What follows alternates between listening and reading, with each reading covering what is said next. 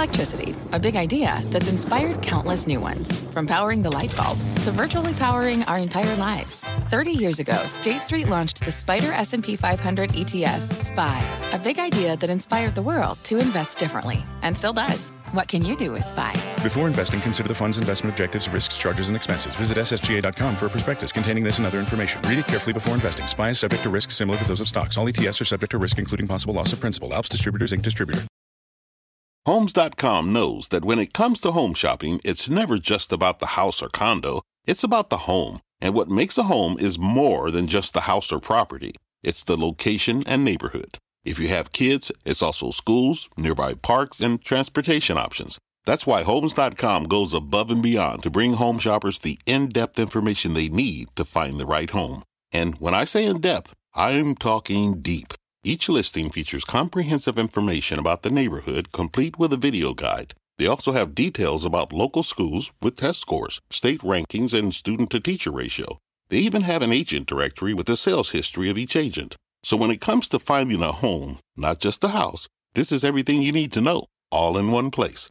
Homes dot com. We've done your homework. My mission is simple, to make you money. I'm here to level the playing field for all investors. There's always a bull market somewhere, and I promise to help you find it. Mad Money starts now. Hey, I'm Cramer. Welcome to Mad Money. Welcome to Cramerica. Other people want to make friends. I'm just trying to make you some money. My job is not just to entertain, but to educate and teach you. So call me at one eight hundred seven four three C B C or tweet me at Jim Cramer. You might not be able to tell from the averages. Dow inching down thirteen point eight points today. S and P advancing zero point one eight percent. NASDAQ gaining zero point two eight percent. But as we head into the heart of earnings season, this quarter has been very tough on the skeptics because there's been so much good and so little bad. Yep, when it comes to the fundamentals, the bears keep getting stampeded by the bulls. That's why this market has been extremely resilient in the face of endlessly negative stories about how we're about to fall off a cliff. So let's start with the elephant in the room, economic policy. While there are both winners and losers from President Trump's aggressive moves on tariffs and trade, and at least for the near term, probably more losers than winners, the truth is that we've struggled to pin the tail on the bears here. Good companies keep addressing the trade issue head on, and very few have been knocked for a loop, even as the dominant news narrative is that the whole economy is going to be K O'd. Certainly from my perspective, it sure seems like far more C E Os want to talk about the positives from the tax cuts than the negatives from the newer tariffs.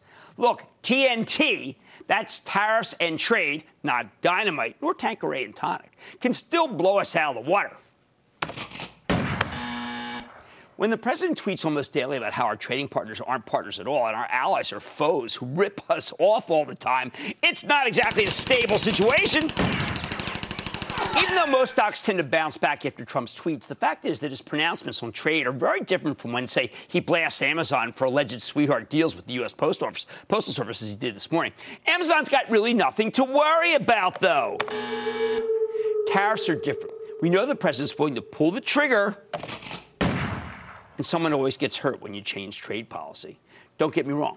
As a citizen, I think he's absolutely right to stand up to China. But as an investor, well, these trade tensions are not positive for the stock market. As long as President Trump appears erratic on these issues, or more accurately, often at odds with some of his staff, I say we have to be on guard.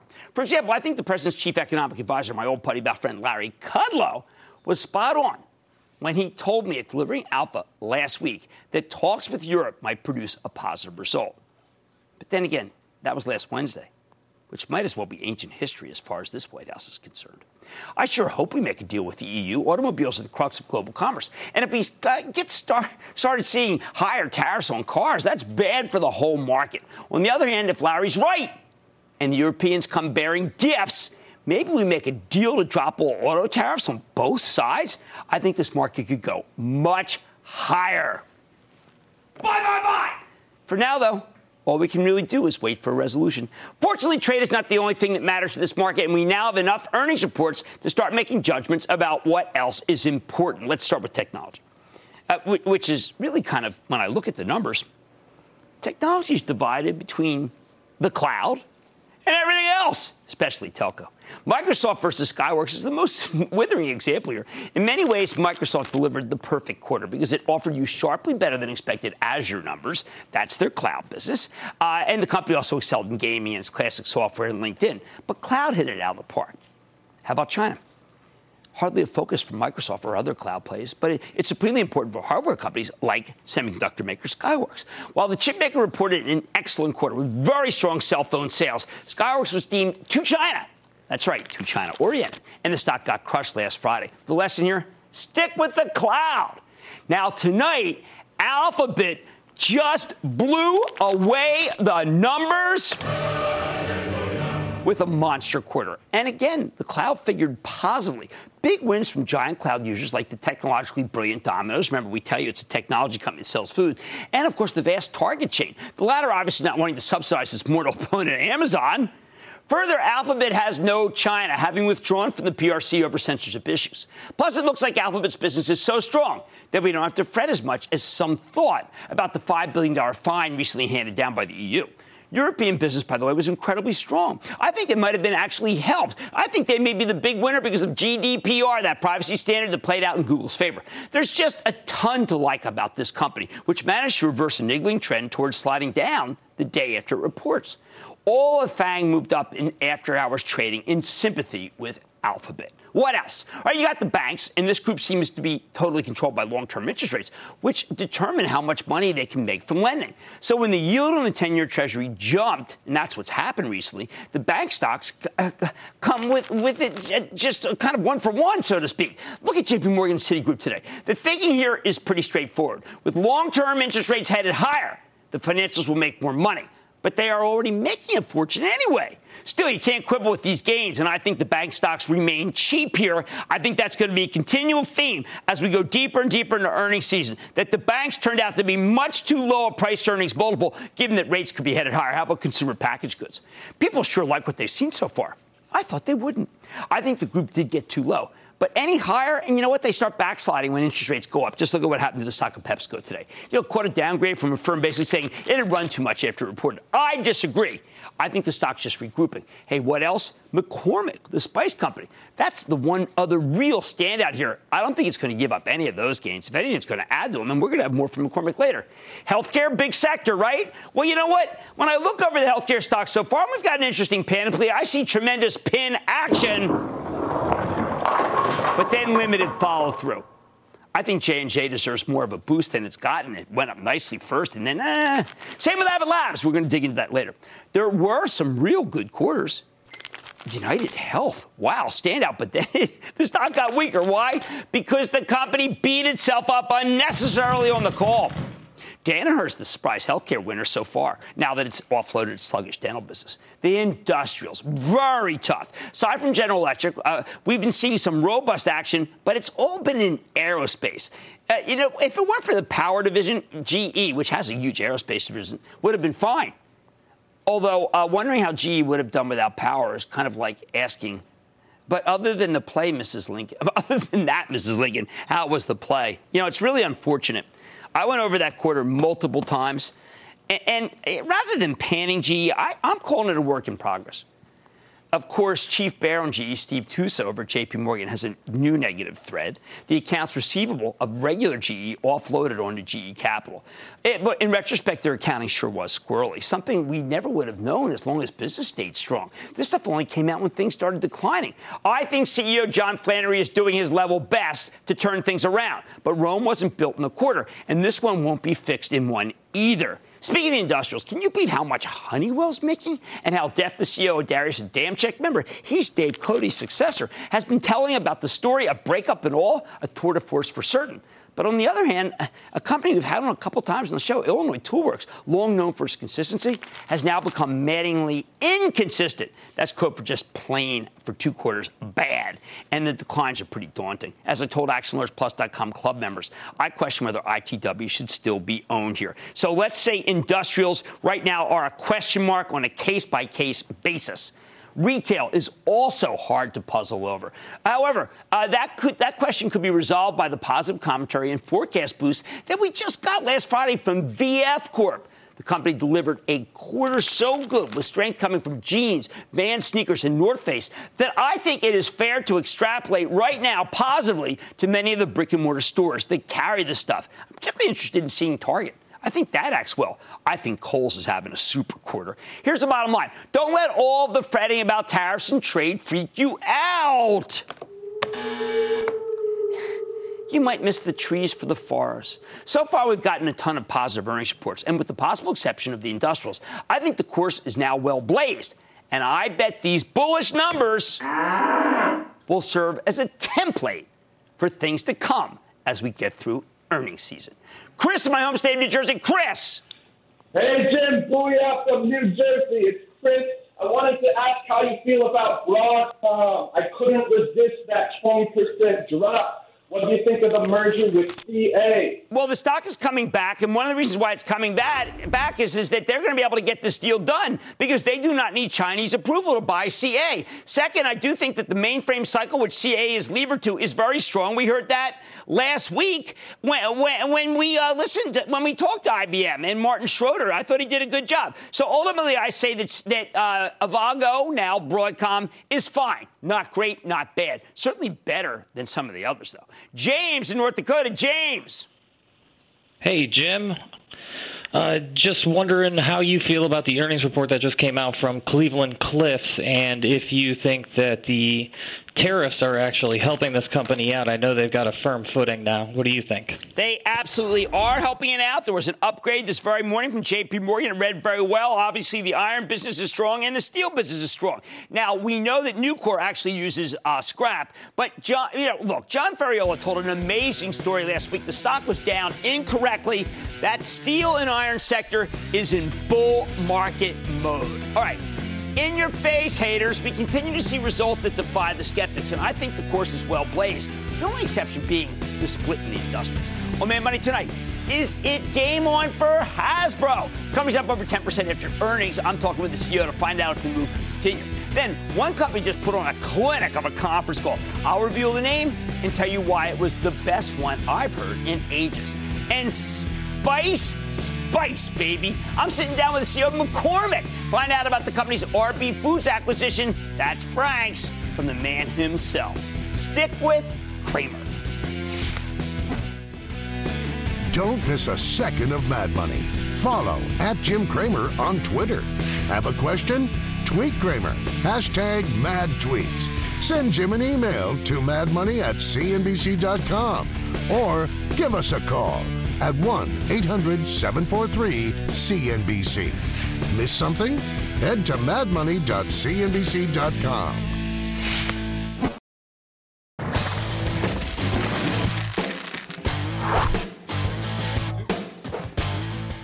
I love to say I told you so. Two weeks ago, I told you to buy some Hasbro, the big... Fact. Running a business is not getting easier on your wallet. With higher expenses on materials, employees, distribution, and borrowing, everything costs more.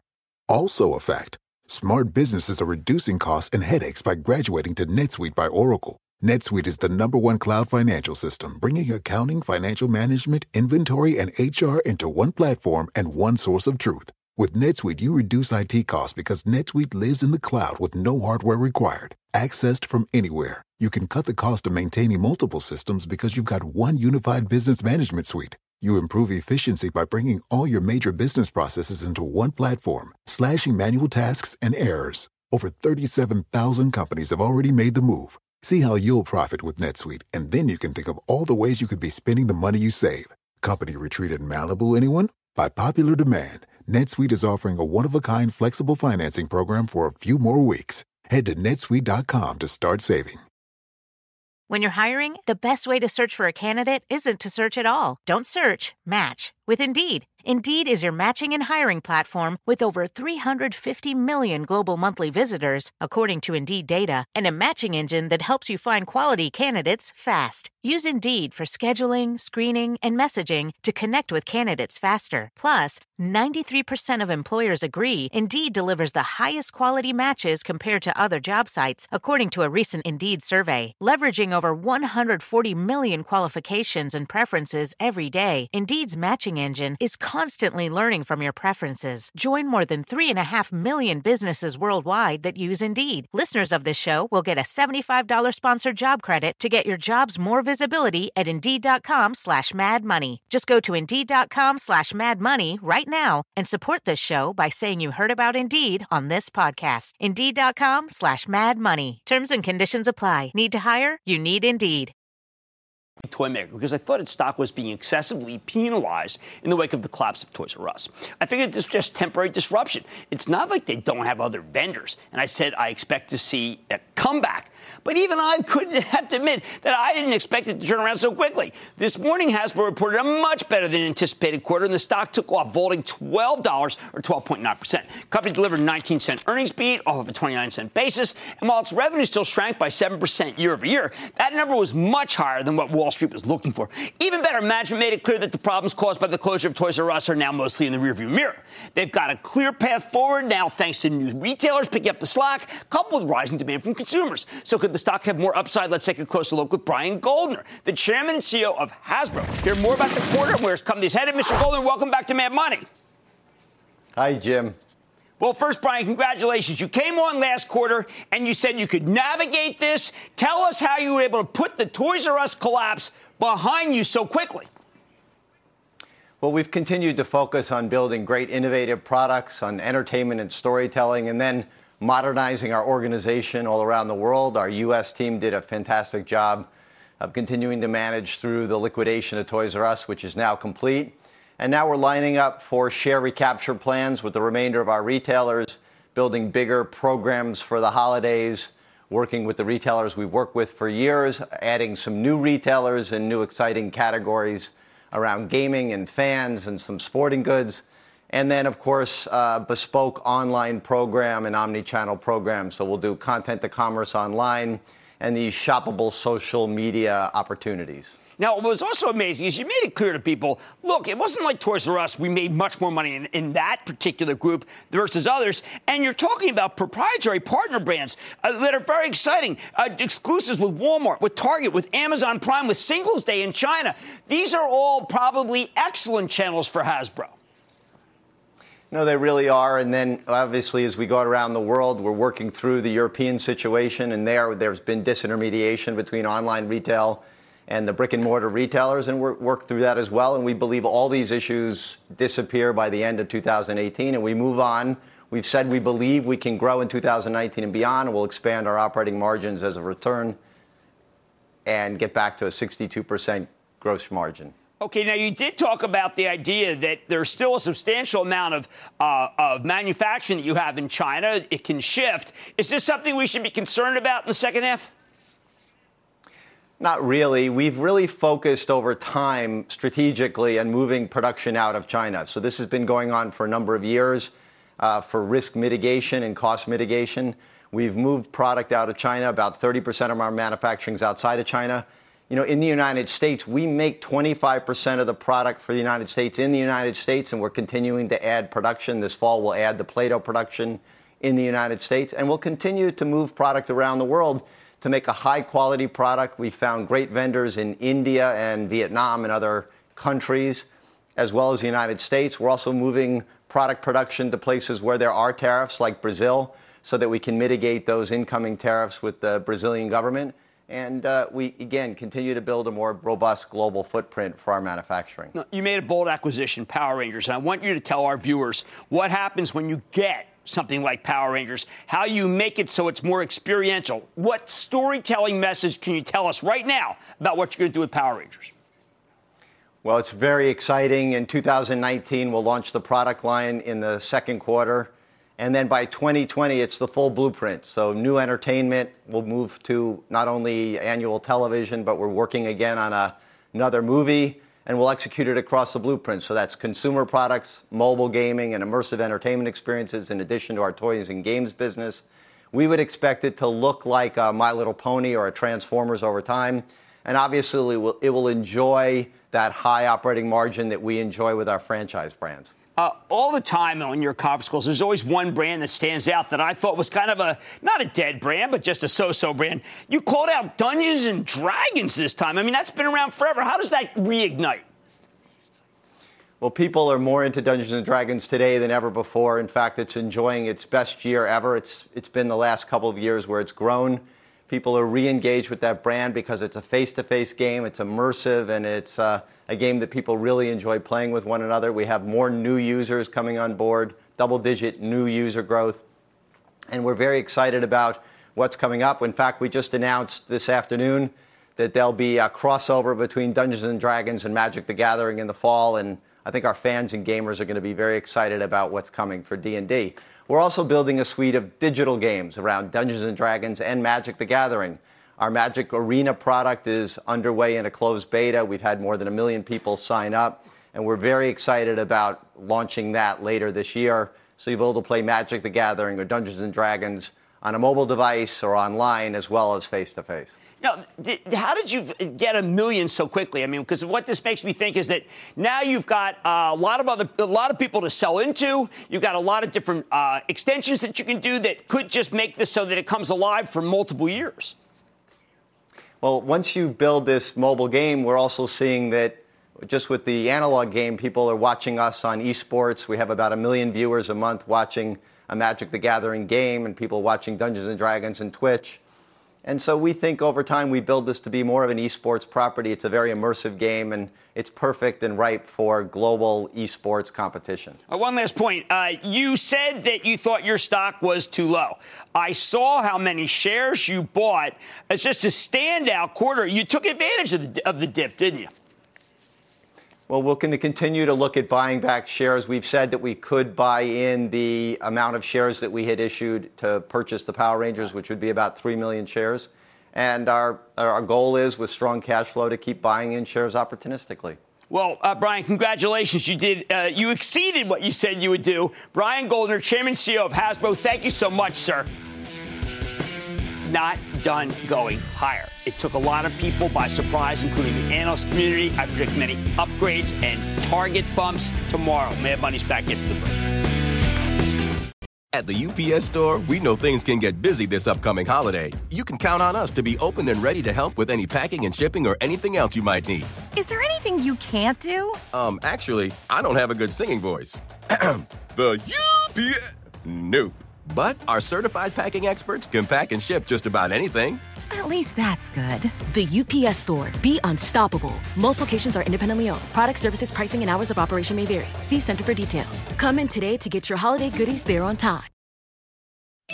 C N B C has quick and easy to understand business news updates at the open, midday, and close every weekday. Markets, money, and more from Wall Street to Main Street. I'm C N B C's Jessica Ettinger. Follow and listen to C N B C Business News Updates wherever you get your podcasts.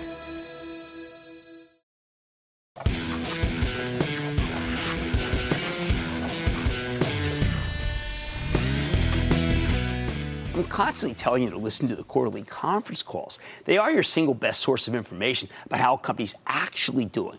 But how do you know if the call you're listening to is any good? How do you judge a call's quality? This is important. So let me give you an example. Last Wednesday, we heard from Abbott Laboratories. That's the Cramer fave healthcare conglomerate that we own for my charitable trust, which you can follow along with by joining the Action Alerts Plus dot com club. Abbott's all about diagnostics, medical devices, nutrition, and generic drugs, among other things. They're the global leader in blood screen immunoassay, uh, diagnostics, uh, drug-eluting stents, uh, point-of-care testing, heart pumps, adult nutrition. Now, I've been a fan of this company and its amazing C E O, Miles White, for ages. Last November, we ran a whole segment that was basically an ode to Mister White's ability to create value. Since then, the stock's given us another nearly fourteen percent gain, about double the performance of the S and P over that same period. And when Abbott reported again last week, wow, the company showed you exactly why I've been such a relentless backer of its stock. It's not because Abbott Labs delivered a monster blowout.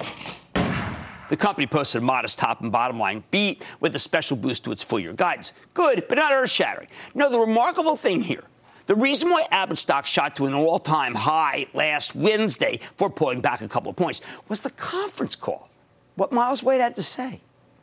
This was the best one we've heard in ages. Miles White, literally, he put on a clinic in how to orchestrate a conference call. I think it's actually worth going over because you need to see what this actually looks like if you're going to be able to spot a phenomenal conference call in the wild. Let's go through it point by point. First, Miles White briefly goes over the numbers. That's what the, all, all the C E Os do. Then he immediately goes into Abbott's corporate strategy. He talks about how they spent years deliberately shaping the company's portfolio, pruning businesses that didn't fit, like the drug business they spun off as AbbVie. And then making major acquisitions double down on other industries, like the twenty-five billion dollars purchase of one of our absolute favorite companies, Saint Jude Med, in January of last year to bulk up their medical device exposure. He explains that this is how Abbott can keep putting up seven percent organic sales growth. That's a big number. Very fast for a one hundred eleven billion dollars healthcare company. Yeah, this is a, not a small company. White then breaks down all four of the company's business segments, gives you a reason to be excited about, frankly, about each one. In diagnostics, they're rolling out a whole new system, Alinity, that's selling like hotcakes because it helps laboratories run more efficiently. In generic drugs, their sales are growing at a twelve percent clip, thanks to the company's exposure to fast-growing emerging markets. They're, they're also seeing real strength in pediatric nutrition and in the medical device segment, my favorite. There was so much I can't really do it justice, including a phenomenal cardiac business and a red-hot diabetes care division. They were up twenty-two percent and thirty percent, respectively. At this point, White takes a break. Turns the call over to C F O Brian Ewer, who does a deep dive into the numbers. He then really breaks things down, giving a rough organic sales growth forecast for each of Abbott's divisions in the next quarter. Given that Abbott had just raised its full-year organic growth guidance to six point five to seven point five percent, think of this as the C F O explaining how they're going to get there, a roadmap. And now we get to the fun part, the Q and A session with the analyst community. By the way, all of whom are in awe of Mister White. Listen to some of this stuff. Lawrence Biegelsen from Wells Fargo wants to know how the company feels confident of its growth trajectory, given that they're coming up against some tough comparisons in the second half. White's response, not worried. Abbott's underlying markets are, and I quote, pretty strong. Now, how strong? Even though the dollar's been on the rise lately, and a lot of companies have complained about that, a bad thing for an American company that gets the bulk of its sales from overseas, of course, he's feeling confident. Let me read you this part verbatim. I'm quoting here. We'd probably be raising guidance even further here, but for the currency headwinds that we see for the remainder of the year. End quote. Wow. There it is. Would have raised. He explains that while there could be some noise in Abbott's generic drug business, which is a lot of emerging market exposure, the general direction is going to be higher, even if it might oscillate between being merely good and being great. Then he hits on what's working in nutrition, diagnostics, and medical devices, saying, while they may go up and down a couple of percentage points here and there, the underlying overall growth rate is pretty strong. And like I said earlier, we'll probably raise guidance further, but for the concern about the exchange, end quote. See, that level of confidence from someone who's been around this long, that's sensational. In short, he's incredibly bullish on the fundamentals. And the only thing that's stopping him from raising the guidance yet is the strong dollar. That's really the only piece of heroin this quarter, and White's adamant they've got a handle on it. After that, Robert Hopkins from Merrill Lynch tries to pin White down on a specific durable earnings growth rate.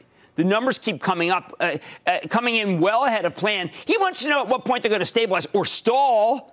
Rather than trying to deflect the question, uh, White's incredibly transparent. Another thing I just love about this man, telling us that, I quote, we want to grow at a double-digit rate, otherwise difficult to call yourself a growth company, end quote. White explains how they'll get there, the right geographic markets, the right innovative spaces, the right growing healthcare areas, margin improvements. And even though he won't commit to a specific target, could be ten percent, could be fifteen percent, he let us know that, and I quote, we're in a really great new product cycle of launches. Every piece of this has a nice, sustainable, long-term uh, ahead of it here. And the businesses, you can see the evidence of it growing, end quote. A masterful performance. While White refused to take the bait and pin himself to a specific number, he makes you understand exactly why he's so confident about Abbott's ability to grow its earnings over the long haul. That confidence is exuded in this call, and it makes you want to pay a higher stock price. That's what does it. My favorite part was when Rick Wise from Stiefel, the acknowledged analyst dean of the sector, asked if they're planning to make any major changes to the portfolio going forward, either by selling off parts of the company that don't fit, maybe doing more acquisitions. Oh, most analysts, most C E Os will hedge a question that an analyst asks like that. Um, so because they get this question in some form or another every call, White just lays out his whole philosophy. Abbott Labs, as it currently exists, he says, is the result of, and I quote, very deliberate shaping, end quote, since the AbbVie spinoff nearly six years ago. White wasn't trying to be reactive or opportunistic in repositioning the business. Every move he made was part of a larger, overall, well-thought-out plan. Now that they have this finely tuned money uh, machine, a money-making machine, White tells us, quote, Our first baseline is we've got to operate and execute well organically as a company, end quote. At this point, the intentional repositioning is done, as is most of the merger integration, as Abbott's way ahead of the schedule in paying down the debt from their recent deals. And White goes on and explains that Abbott can make some opportunistic acquisitions if they want to, but they don't have to. In fact, he adds, quote, the single biggest opportunities we've got are all in our own pipelines, end quote. What more can you ask for? Here's the bottom line. Abbott Labs put on a clinic of a conference call last week with consummate C E O pro Miles White, exuding a quiet confidence as he laid out all of the reasons why he believes in the company's growth targets. If you don't own Abbott already, I'd be a buyer right here. Bye, bye, bye. Dennis in California. Dennis. Hey, how do you do, Jim? I am good, My Dennis. Question, how about you? I am wonderful, uh, except for this. My question is about pharma company AbbVie. Right. Sadly, I bought shares, and they've been falling now down about ten percent. The analysts sound like it's a bargain at this price, and because the company has new drugs in the pipeline, and it's getting into the production and sale of legal marijuana. I'd love to get your long-term view. Where do you think this stock's headed? Well, I, well, I like the marijuana business. Certainly not going to queue on AbbVie. It's uh, uh, Humira that's the problem. Now, I personally feel strongly that uh, the uh, an analyst who put a sell on it Uh, and really talked it down, is going to prove to be off base, even though I like them. And I think that uh, AbbVie is a buy, and I would actually add more to my position right here to get a better basis. Let's go to Ken in California. Ken. Hi, uh, booyah, Jim. Booyah. I'm, booyah. I'm looking at Tandem Diabetes. It's up three hundred percent this last year, and I'd like a fundamental and a technical opinion on it. Well, you know, to have a stock that's up one thousand percent, I mean, this thing has really been a rocket ship. I can't recommend it up here. I think that the diabetes, uh, unfortunately and sadly, diabetes is an epidemic. Everyone involved with it uh, is doing quite well. You know, if for specific diabetes play, so to speak, I like Dexcom. They've been on the show a number of times. Uh, they've been able to withstand the, uh, the competition from Abbott. That's my favorite, and it's not as speculative as Tandem. Let's go to Alan in Pennsylvania. Alan. Thanks, Jim. Thanks for taking my call. Of course. Okay. I'm calling about uh, Intuitive Surgical. They, uh, I'm just a little uh, intro. I know you know it. Uh, right. They make and sell um, surgical uh, robots for minimally invasive surgery. Right. And they're called Da Vinci systems. It's a razor blade business. The systems being the razors and disposable instruments they Correct. Sell as blades. Correct. There are four thousand four hundred of the, these robots in hospitals worldwide, and they continue to ship a good deal of them. Right. Well, Every- look, Alan, I, I know it well. I actually gave a presentation that uh, involved their their product uh, years ago and realized how great it was uh, when I got a, uh, I spent a lot of time working, uh, helping Overlook Hospital in Summit, New Jersey. And all I can say about this is that I think there's far more runway here. I think I S R G has always looked expensive, but I would still be a buyer even up here. And by the way, that last quarter was magnificent. All right. Abbott Labs earnings call was a thing of beauty. Kudos to C E O Miles White. I would be a buyer right here if you don't own any. Much more Mad Money ahead, including my exclusive with a company that can add a little spice to your portfolio. Don't miss my sit-down with the C E O of McCormick. Then, do C E Os matter again? I'm telling you why management is relevant this earnings cycle. And I'm glad they are. And all your calls rapid-fire in tonight's edition of the Lightning Round. So stick with Cramer.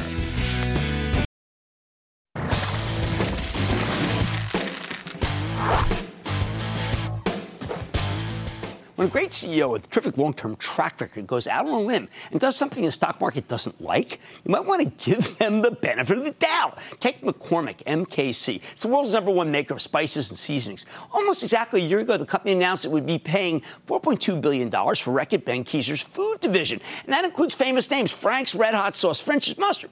Stock got slammed in the news. People thought they were paying too much. But when we had C E O Lawrence Kurzius on the show here, he calmly explained that these brands were worth every penny, especially since millennials put hot sauce on everything. I was convinced of the merits of the acquisition after that interview. Many people disagree with me. That is until late last month when McCormick reported a blowout quarter, just stunning numbers, driven by much better than expected performance from, you guessed it, the Reckitt Benckiser business, chiefly French's and Frank's. Stock caught fire, vaulting eight point four percent in a single session before tacking on a few more points. And believe me, there's some analysts who are still late to the party. I think it's got a lot more room to run, but don't take it from me. Let's check in with Lawrence Kurzius. He's the chairman, president, and C E O of McCormick and Company to get a better sense of where his business is headed. Mister Kurzius, welcome back to Mad Money. Great to see you, sir.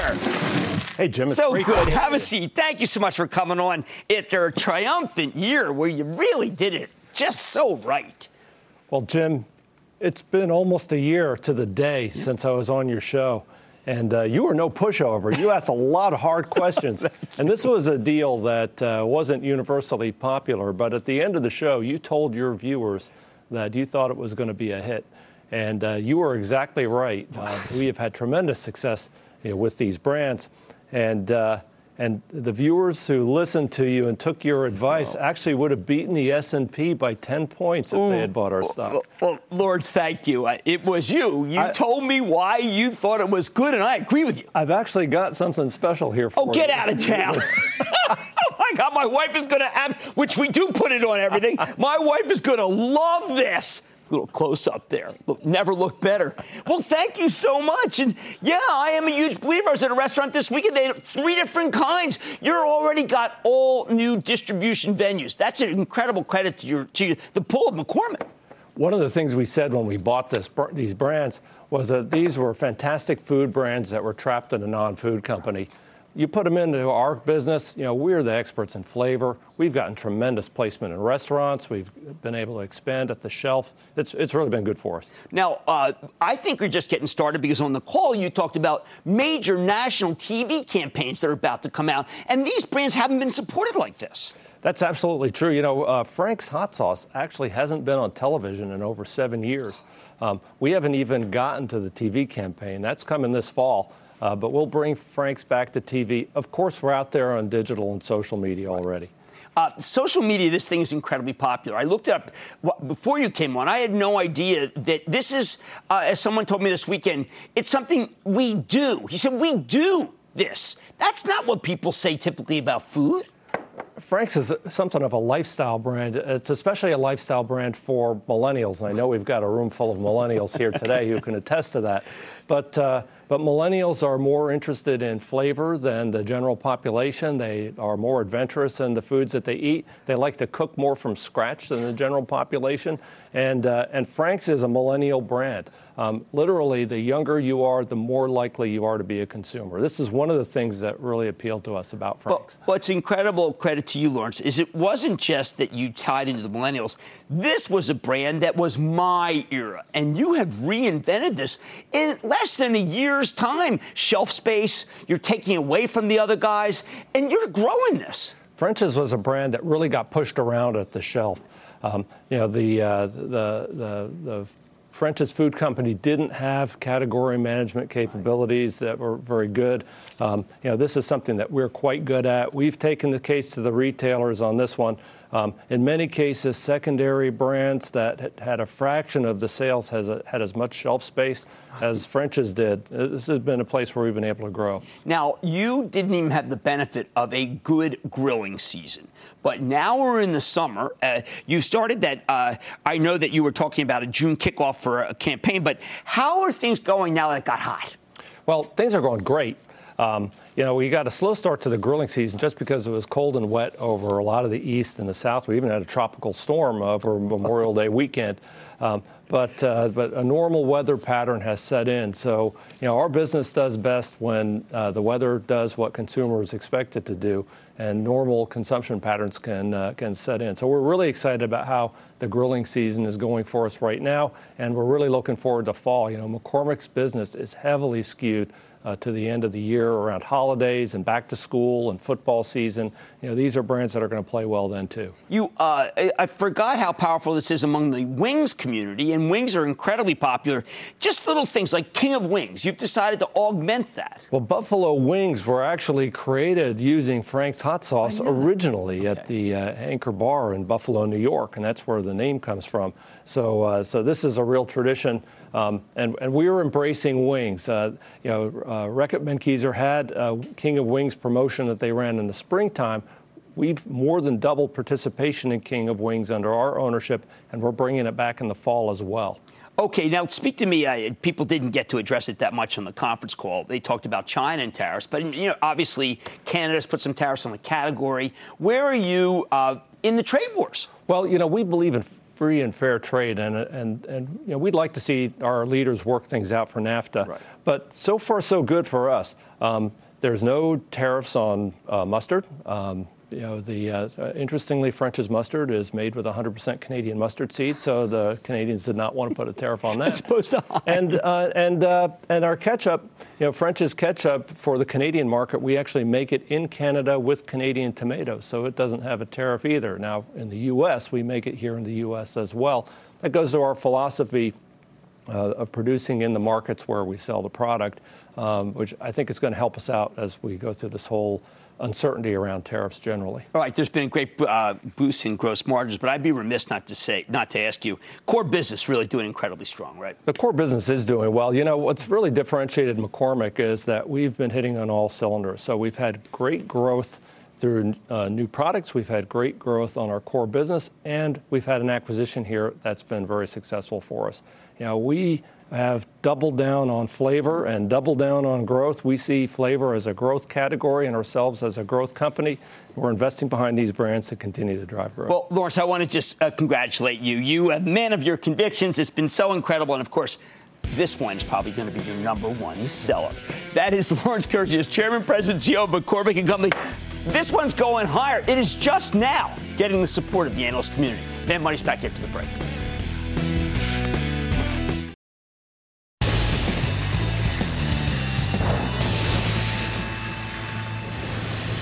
It is time. It's time for the lightning round. Here's what's about Robert Gold's one on the the stock set of buy, buy, buy, sell, split, young leaders, disclose, winning, only play to sell.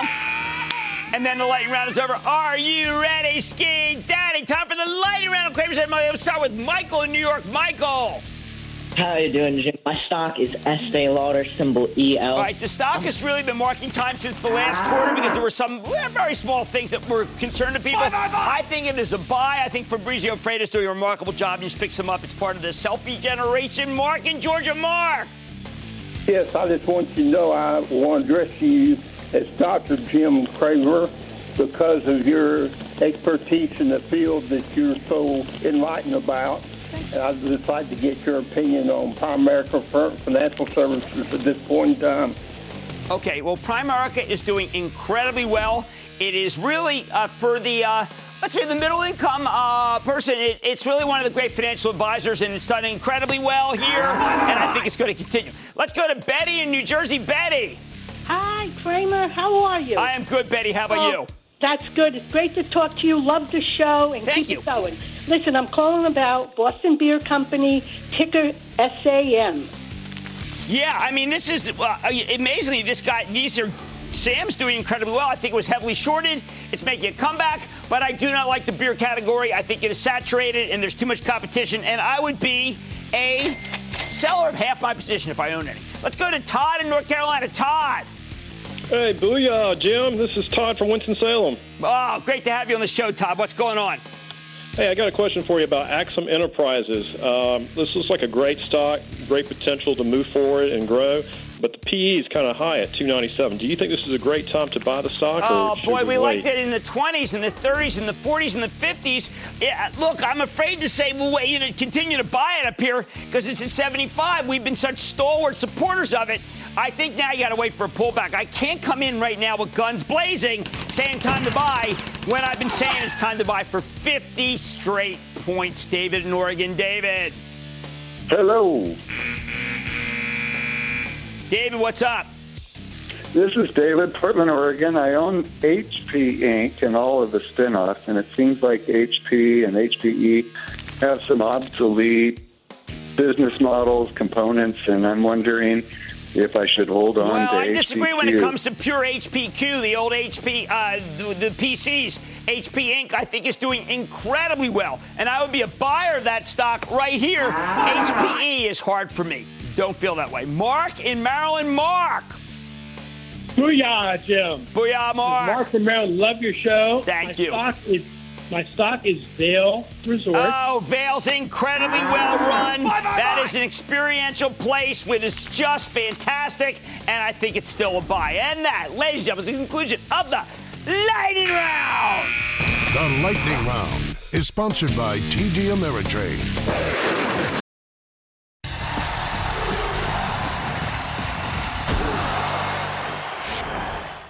Do the performances of individual C E Os matter again? Is stock picking making a comeback? I've been investing for thirty-six years, and for the vast majority of that time, we accepted that the market worked a certain way. For example, we knew that about half of a stock's performance could be traced to the sector it happened to be part of, and the other half came from the fortunes of the company itself, with most of that hinging on the decisions made by management. But with the ascendance of index funds, sector-based E T Fs in recent years, that's no longer the case. These days, it seems like only a handful of executives are skilled enough to buck the secular trends that control their sectors. You can think of these winners as Fang and friends. Aside from them, though, I've seen figures that suggest that up to seventy-five percent of trading is either automated or related to E T Fs, not individual stocks. Think S and P funds, okay? However, something's happened, really, in just this quarter uh, that makes me think stock picking may be coming back into vogue. I'm talking about the widely disparate performances of stocks within the same sector. I saw it a little bit last quarter, but since this quarter began, I'm really seeing it a lot. Case in point, oil service. Last Friday, Schlumberger reported an excellent quarter where the company predicted positive momentum both for the second half and all of next year. Schlumberger's been buying back stock and preparing for the upturn in international drilling, which is just starting to happen.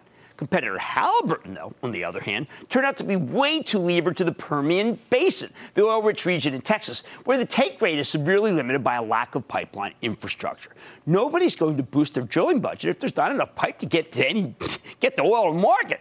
Schlumberger saw this coming, which is why they didn't fall over themselves trying to build up business in the Permian Basin. The result? Schlumberger's stock hangs in there, down half a percent today, even as Halliburton gets slaughtered, down eight percent because of the Permian problem. How about toys?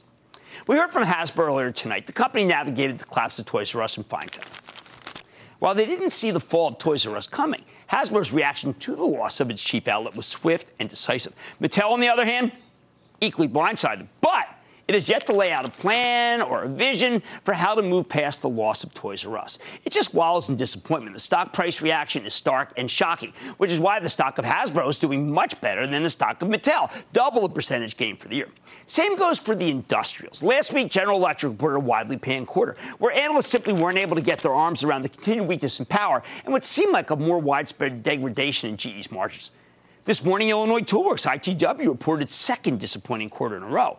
I like G E's restructuring, but no one ever promised you a rose garden in that thicket. Illinois Tool Works, I'm dumbfounded by the company's inability to chart a path different from the previous quarter's fiasco. Meanwhile, Honeywell, a company that has a lot of overlap with I T W and G E, totally shined when it reported last Friday, with both rising margins and pending restructuring that will unlock even more value. It soared, and it kept rallying today. We've seen tremendous variance among the biotechs and in the retailers in the last few months, too. In fact, the only group that's still trading pretty much in lockstep is the banks. When long-term interest rates go higher, as they did today, the whole financial cohort moves up, too. When rates are calm or declining, they all go down.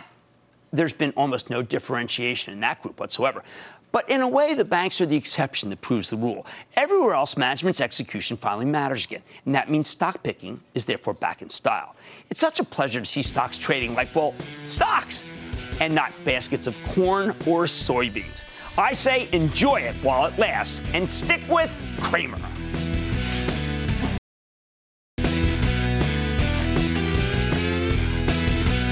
So much good stuff from this Alphabet call. You have to like the machine learning issues. You got to like what they're doing, artificial intelligence. But you know what really stands out, aside from the home assistant? It's the Waymo. It's their, auto- it's their autonomous driving. It's really doing incredibly well. Like I say, there's always a bull market somewhere. I promise I'll find it just for you, right here on Mad Money. I'm Jim Cramer, and I'll see you tomorrow.